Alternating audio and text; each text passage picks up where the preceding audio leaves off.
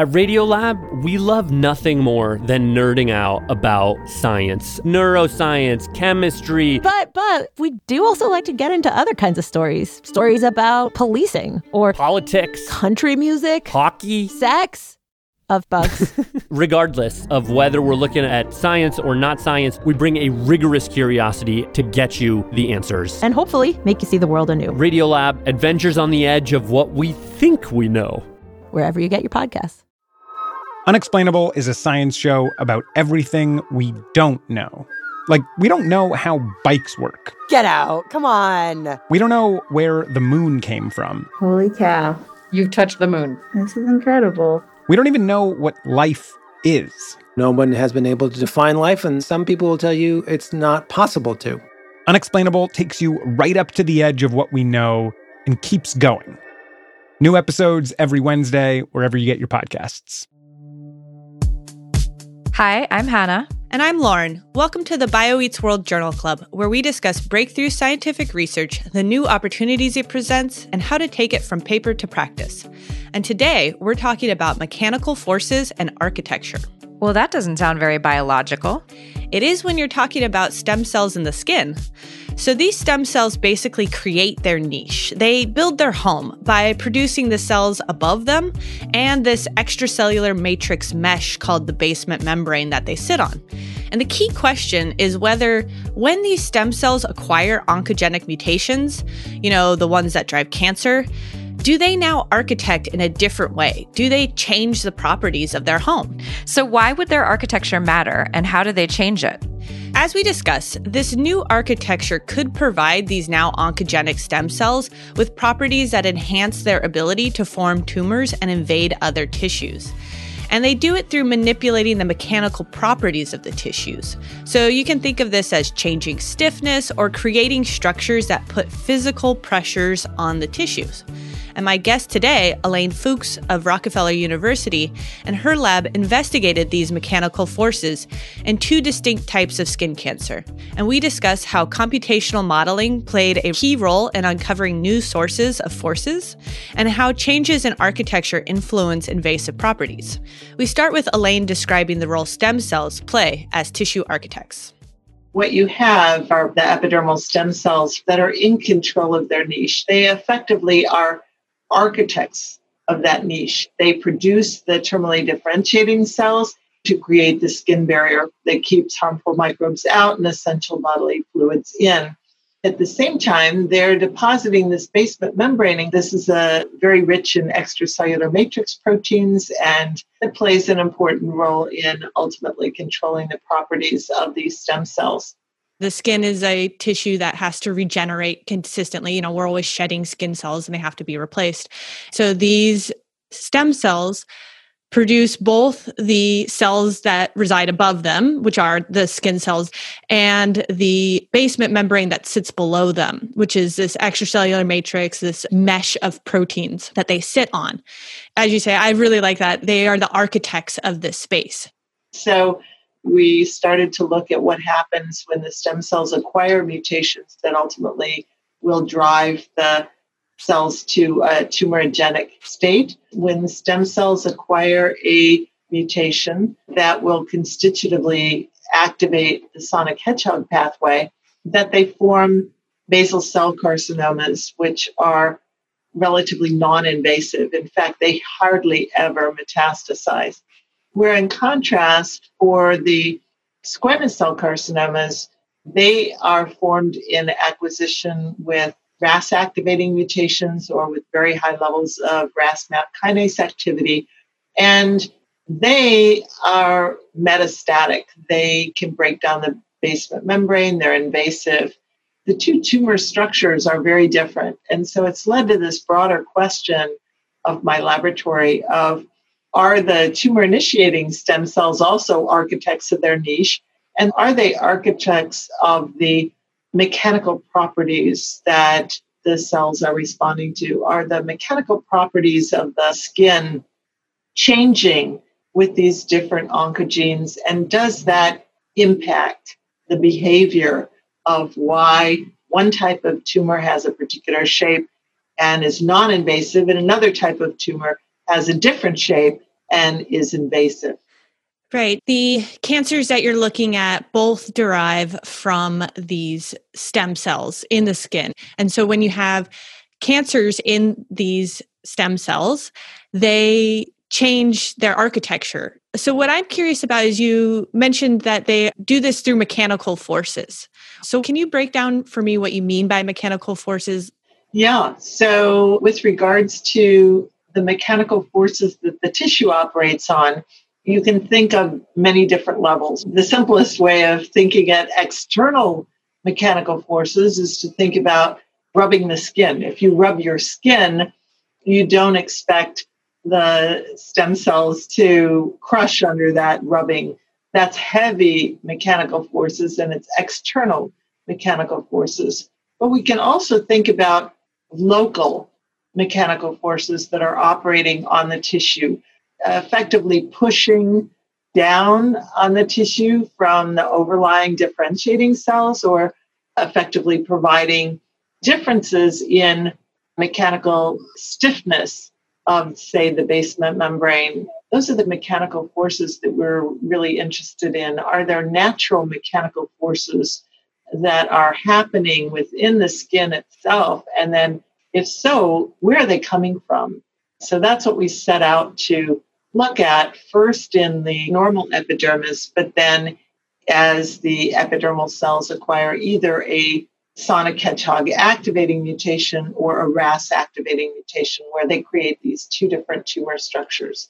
So, can you talk to me more about what we know about how mechanical forces or how tissue architecture changes during the development of cancer? So, there are several different laboratories that have looked at it at the simple epithelial level. A case where you just have a monolayer of epithelial cells and then those cells acquire a mutation that will give rise to cancer. So, for instance, in pancreatic cancer, there the findings have been that it's largely cell proliferation and the actomyosin cytoskeleton that plays an important role in generating the mechanical forces that can lead to the pancreatic cancer tumor shape.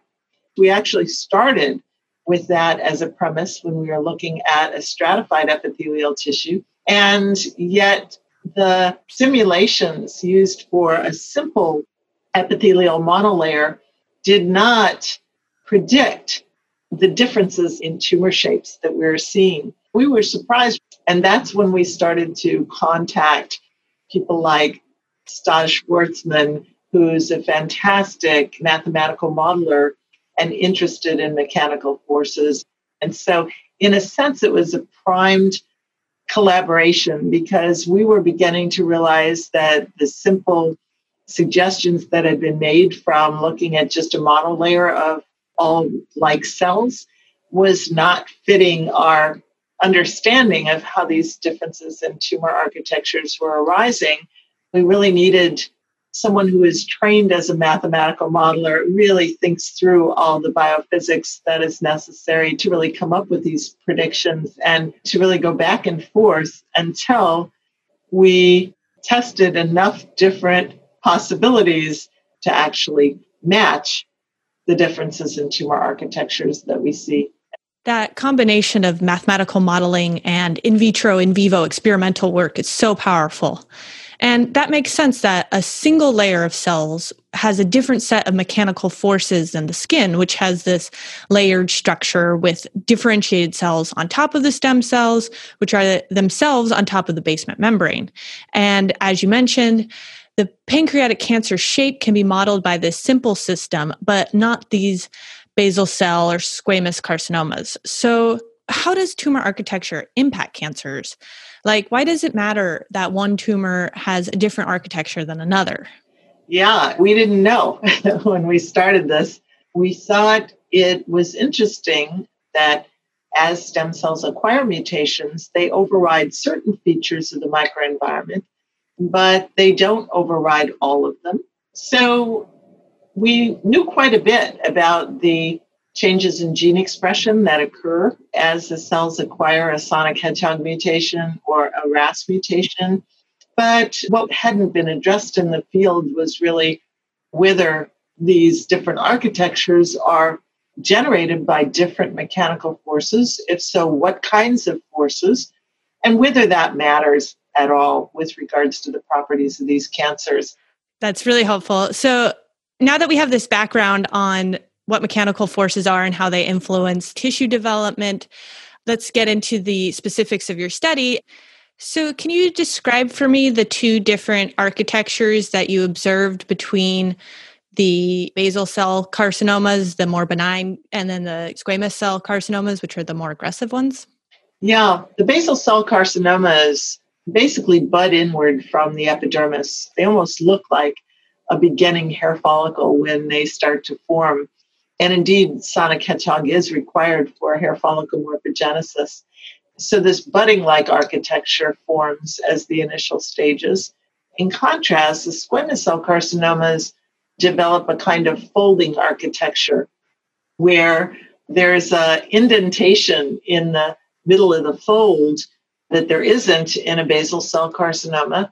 And it's a shallower structure that forms. And so what happens then is that the squamous cell carcinomas develop these keratinized pearls in the middle of the tumor, looking very similar to the terminally differentiated cells in the epidermis. And pathologists use it as a diagnostic marker, but nobody's really thought that that could have any influence at all on tumor behavior, ourselves included. We hadn't been thinking that this ability to create these protective layers by the stem cells was creating any changes in the mechanical forces that were operating on the stem cells. So, when I was looking at your figures, the basal cell carcinomas reminded me of like a closed fist so like a small contained unit whereas the squamous cell carcinomas were more like an open hand you know they were more kind of v shape so the keratinized pearls they sit like in the palm of the hand and they resemble what the stem cells should have produced almost just a pocket of normal cells Exactly. It's ironic that squamous cell carcinomas are more invasive and more metastatic because you think, well, those keratinized pearls, that must be just a differentiated state, that they should be the ones that are benign. So, how are they more invasive then? Is it have to do with the keratinized pearls themselves, or is it something about the cells that are generating them? So, you can think of it as basal cell carcinoma is just spewing this thin elastic layer of basement membrane, effectively making a track for these cells to migrate downward and grow downward with. In effect, it never gives a chance to really become invasive because it's just providing more and more basement membrane to surround the tumor. Whereas the squamous cell carcinoma, the reason why they look like a hand instead is because they are not making basement membrane at that rate and they are developing a stiffer basement membrane. And so that creates a situation where it shifts the degree of mechanical forces in these tumors. So, what we started to realize is that when the squamous cell carcinoma forms, that these keratin pearls are really putting mechanical tension on the basement membrane. And we think that that contributes to the weakening of the basement membrane, which ultimately is one of the hallmarks of squamous cell carcinoma, is the breakdown of the basement membrane. Of course, there are enzymes, metalloproteinases, that people knew about that are playing a role in the breakdown, but people had not been considering the notion that perhaps the mechanical forces could be creating this tension and weakening that we think is contributing to the process. And the reason why we think that is that we engineered mice where we could manipulate the basement membrane stiffness. And what we found is that if you allow a more elastic situation, that we can enhance the invasiveness of the squamous cell carcinoma. So it's not just metalloproteinases that are influencing this invasive behavior, it's also the shifting features of the mechanical forces that are operating on the tissue. And I think that's really the big picture of, I think, the findings in this particular paper. So, for the basal cell carcinomas, which don't tend to go metastatic, the nature of their mutations means that they spew out a lot of the components of the basement membrane, which makes the basement membrane less rigid. And then that provides the space for the cancer to grow, but also keeps it encapsulated. Whereas in the squamous cell carcinoma, you have two different things that are happening. First, the nature of the genetics is they don't increase the production of the extracellular matrix that makes up the basement membrane. So that remains really stiff. Plus, they also have the keratinized pearls, the terminally differentiated skin cells above them that have a downward force. And so it's that combination of the stiffer bottom and the downward force that then force the cells to break through that lower membrane and that triggers like a metastasis. So it's really that concept of this combination of a lower level of basement membrane assembly and a medium amount of stiffness and then this overlying pushing by the keratin pearls that is, I would say, it's not causing, we don't have evidence that it causes the breakdown of the basement membrane, but it's predicted to create tension on the basement membrane and weaken the basement membrane that that could be then contributing to this invasiveness. We see the invasiveness, we see the breakdown of the basement membrane, we see that at sites where that's happening, there are keratin pearls within the tumor that could be contributing to this because of their stiffness. So, altogether, the data really point to that, but we certainly don't want to discount the notion that metalloproteinases play a role in this process. They certainly do, and there's good genetic evidence to indicate that they're important. But the other interesting aspect is if you have something pushing from above, and now you degrade the basement membrane with metalloproteinases, now you can imagine it causing even a further invasiveness by virtue of that mechanical force. Right, right, right. Yeah, there's a lot of existing research showing that the degradation of the basement membrane by metalloproteases, which are induced by the cancers, is a key step in invasion and being able to kind of break out of that initial site of the tumor formation and move into you know other parts of the body and expand further.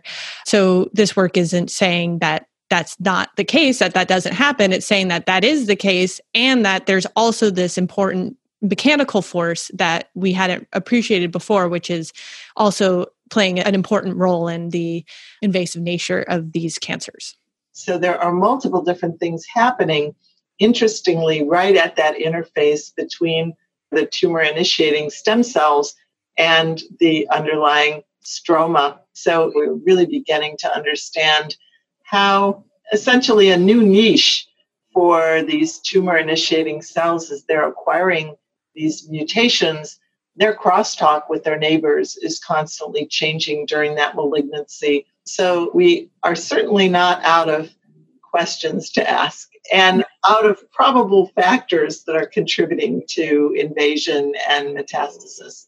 Yeah. Earlier, we talked about what you had seen when looking at a simple model of skin, you know, just a single monolayer of cells, wasn't able to explain what you observed in a stratified layered skin. And so that's where you had to bring in this computational modeling. You're work elegantly demonstrates all the different events that are happening in the cell. It can't just be explained by differences in gene expression or, you know, the expression of metalloproteases. It's far more complex and multifaceted. So, what are the practical applications for understanding these mechanical forces governing the tissue architectures? Does this influence how we think about preventing or diagnosing or treating cancer? Or is that kind of application farther down the line?